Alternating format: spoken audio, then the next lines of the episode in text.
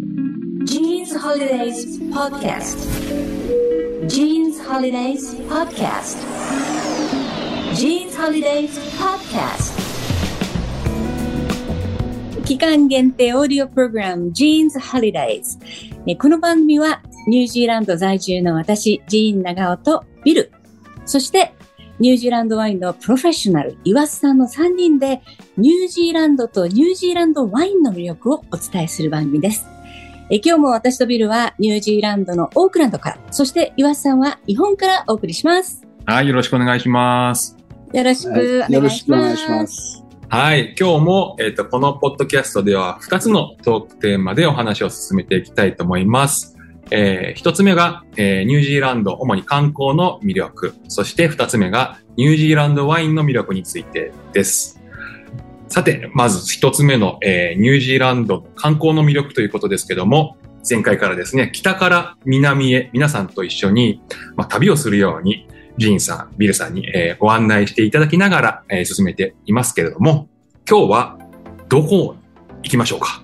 今日はですね、オークランドから、えー南に下がって、ワイカトとおギズボーンご紹介したいと思います。このあはい。の、ワイカトというのはですね、えーっと、上ですから反対、北にオークランドがあって、東がベイオブプレンティ、そして南東にホークスベイという、こういう場所になるんですね。なるほど。で、ワイカトといえば、一番有名なのは何でしょうか、ビルさん。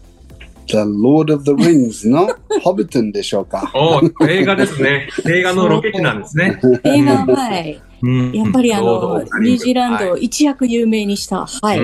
指輪物語。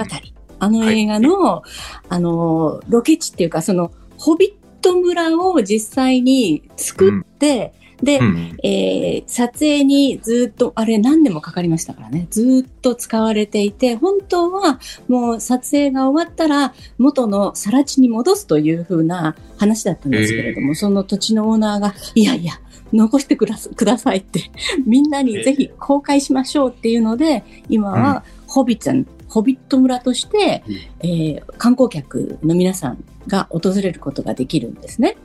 なるほど。で、ホビット村っていうか、あの、映画は、伊賀さん、ご覧になりました？ロード・オブ・ザ・リングってどれぐらい前の映画でしたっけ？ああ、だいぶ前ですね。もう生まれてましたよ それはそう、そうでしたね。ほぼ記憶がないので、どうし、どうや、どう、どうしいい。一応ね、アカデミー賞も多数取った映画だったんですね。で、はい。三部作だったんですよ。で、物語の、あの、中心のキャラクターの一部が、その、ホビット。ホビット、ホビット族ですね。そう、ホビット族。うん。うん。の住んでた村が、その、ワイカトにあります。で、うんあのー本当に入れる、一個だ、一軒だけかな？旅行客も扉を開けて中に入れるんですよ。で、もう、なやっぱりすごい映画が好きな人とあの物語が昔から好きな人はもう絶対にニュージーランド、特にオークランドに来たら行きたいのがこのホビットン、ホビット村なんですね。うん。うん。で、なるほど。あと、おワイトモケーブって言って、グローワーム、土ボタルがはい。見れる、あの洞窟があるんですけれども、これもやっぱりその土土ボタル。うん。あのね、うん暗いところで、あの、青い綺麗な光を放つんですね。うんで、はいはいはい。ホタルはホタルでも、これは虫で、えー壁からこうぶら下がってる感じ？よく見ると。でも、それがもう本当に、あの、天の川みたいな感じに見えるんですよ。宇宙に、宇宙にいるみたいな感じですね。その観光はうんちっちゃいボート、うん。ボートにロボット。手漕ぎボートに乗っていくんですけど、なのでまるへでーもう宇宙遊泳しているような雰囲気、真っ暗なところに、ううんん。見えるのでそ、れは昼間に行っても、その洞窟の中だから見ることができるってそ、いううそう暗いんです。ですねはいで、これもやっぱり自然のものなので、あとね、うん。何十年まで見れるかどうかわかんないので、やっぱり、あの、見れる機会に行っといた方がいいですよね。あのですね、えっ、と、今、今伺っててですね、この位置関係的に、うん。えーっと、まあ、オークランドに多分行く人が多いと思うんですね。で、そこから、ホビット村と土ボタルの場所までは、あの、日帰りとかでも行けたりするんですか？日帰りで行けますけど、ホビットのツアーが多分2はい一泊した時方がいうん、2時間かかるし、で、これツアーが出ていて、13時間のツアーで、オークランドから、すべてを回る、はいはい。あの、ロトルアにも行くんですよ。ロトルアというと温泉地ですね。マオリのうん。が古くから残っているところで、で、13時間。だから、あの、まあ、車で移動中、うオークランドからホビット村まで3時間半ぐらいですかね。うビルさんん。うん、そうですね。バスで行くからね。だから、うんその間に、こう、一眠りとか できるので、なるほど。はい。うん、結構遠いんですね、じゃあね。そうですね。そうですねんじゃあ、あの、半日というか13時間のツアーで行くか、もしくはまあ、一泊しちゃうかっていう感じのエリアですかね。そうですね。一泊の方が理想的ですね。うんあの、もしよければ、うん。あの、200。うん。ロートローの周りにいっぱい、あの、面白いイベントセンターがありますので、アトラクション。アトラクションとか、うんえー例えば、高い丘を登って、それにルージュを乗って、コンクリート道路をすごい速いスピードで、あの、降りてくると、ああ、リュージュ。コンクリートリュージュですね。ュ。はい。ああ、怖い。怖いうん。あの、ところどころで自分のスピードによって飛んでしまう時もありますね。飛んでしまう。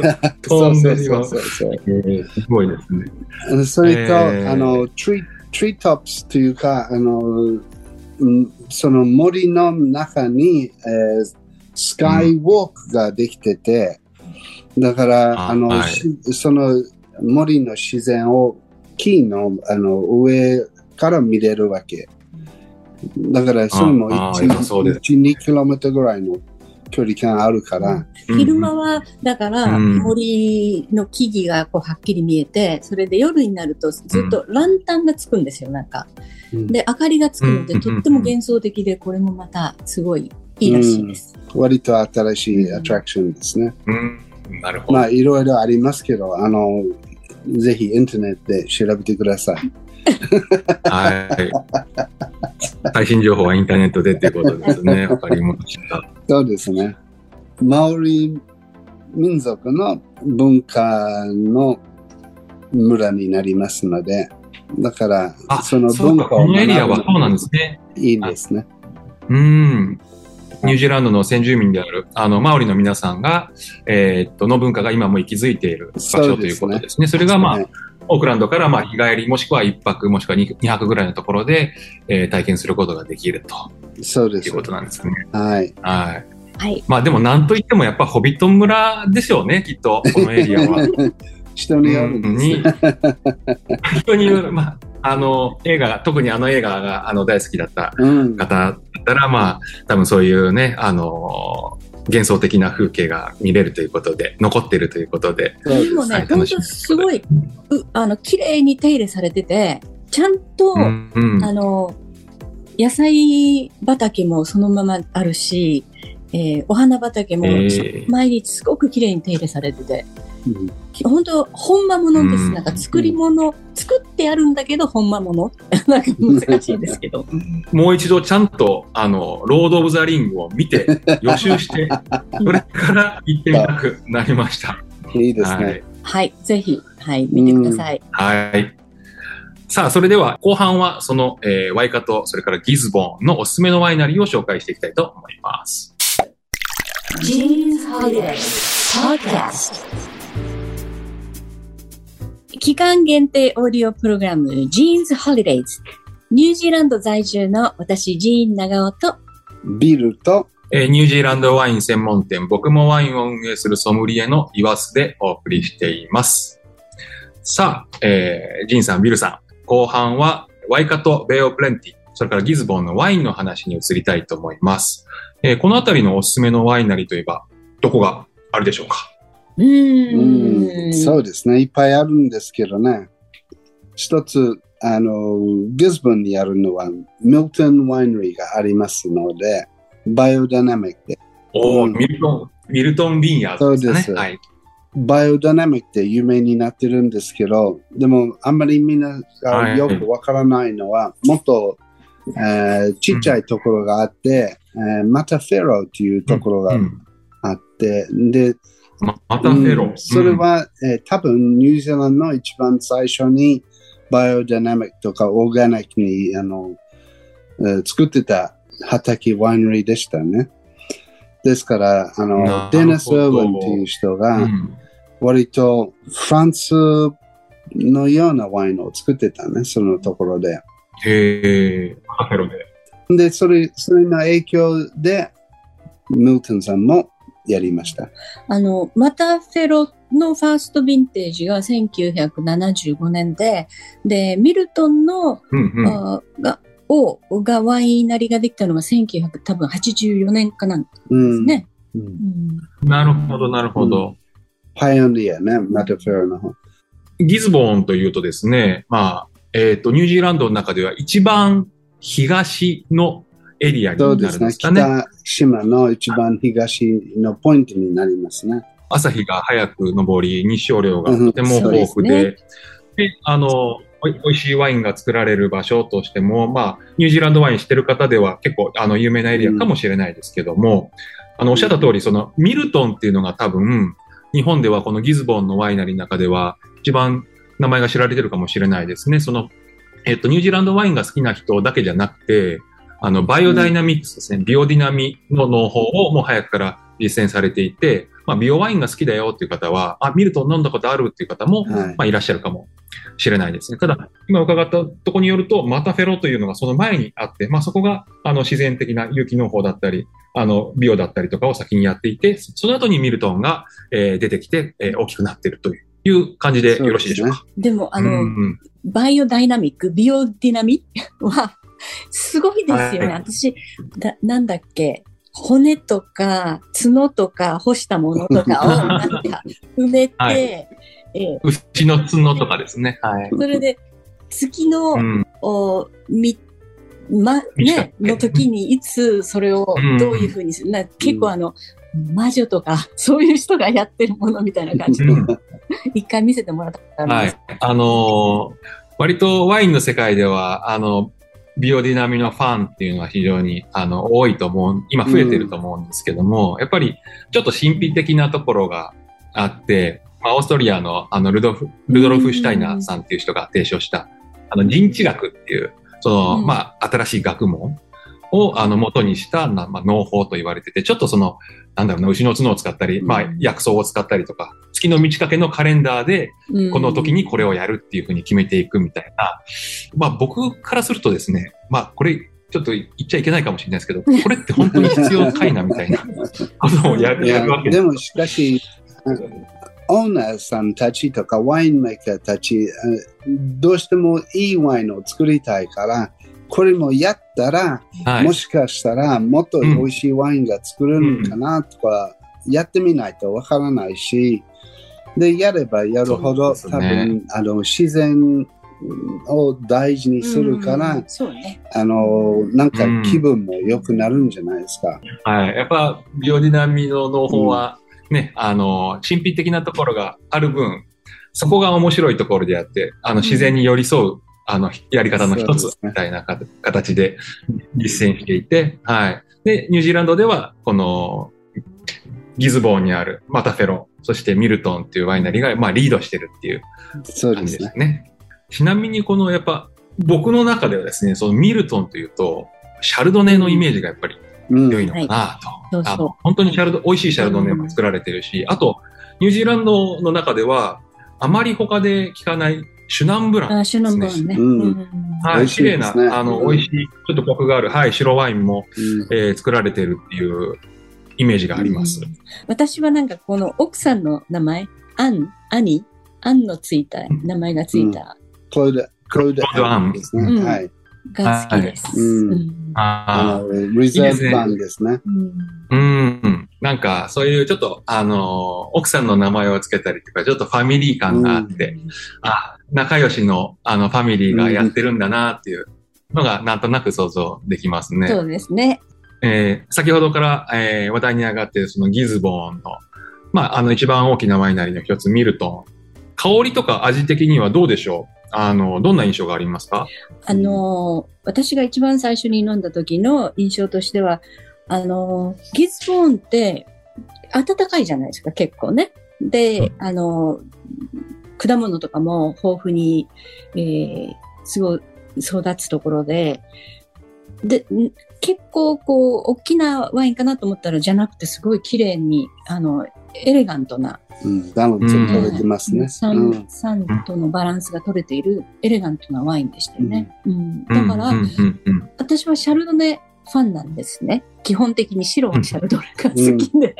だから、うん。結構飲ん、シャルドネは飲んでますけれども、うん、ミルトンのシャルドネは好きです。すごいエレガントで美味しいと思いました。やっぱり綺麗、すごく。ううんんいや、なんかね、その、やっぱりあったかいところの産地のワインって、まあ、あの、今、ジンさんがおっしゃったみたいに、ちょっとビッグワインというかですね、まあ、まあ、大味っていう言い方をしたらいいのかな。まあ、ボリューム感が非常に強い、あの、ものも結構多かったりするんですけども、まあ、そうじゃなくて、酸味が効いてて、あの、フレッシュ感があって、まあ、あの、ドリンカビリティがいいというかですね、あの、スイスイと飲めるような、僕もそのミルトンに関しては、意外とですね、繊細さがあって、あと、なんて言うんだろう、ビオワインが苦手な方って結構いらっしゃるかもしれないんですけども、独特の香りがしたりとか、うんと、普通のワインとちょっと違うよねっていう風に、まあ思ってる方もいらっしゃるかもしれないですけども、あの、ミルトンの、えーワインに関しては、まあそういう、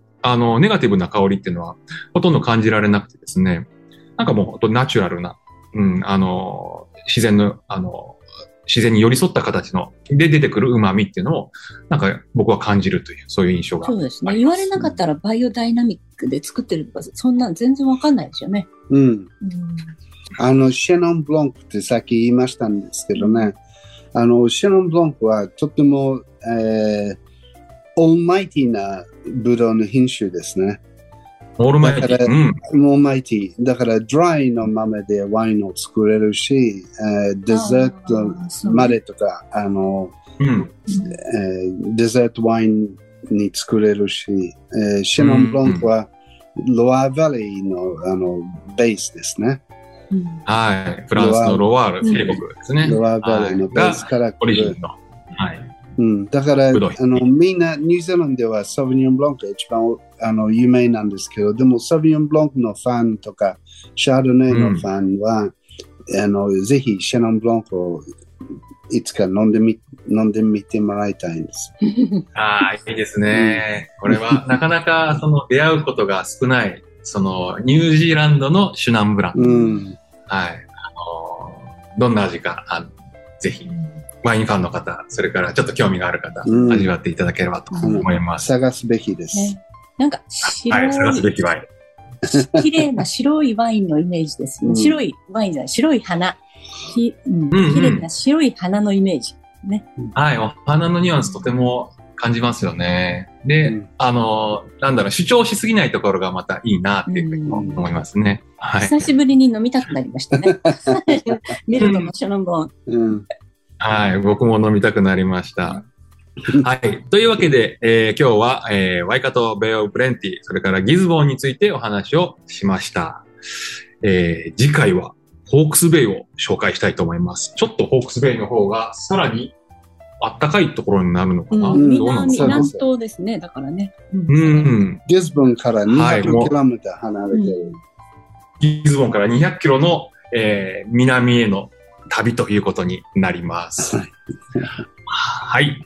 えージーンさん、ビルさん、今日もありがとうございましたあり。がとうございました。ありがとうございました。はこの番組、ジーンズホリデーズでは、えー Facebook、えー Instagram など SNS もやってますので、ぜひフォローしてください。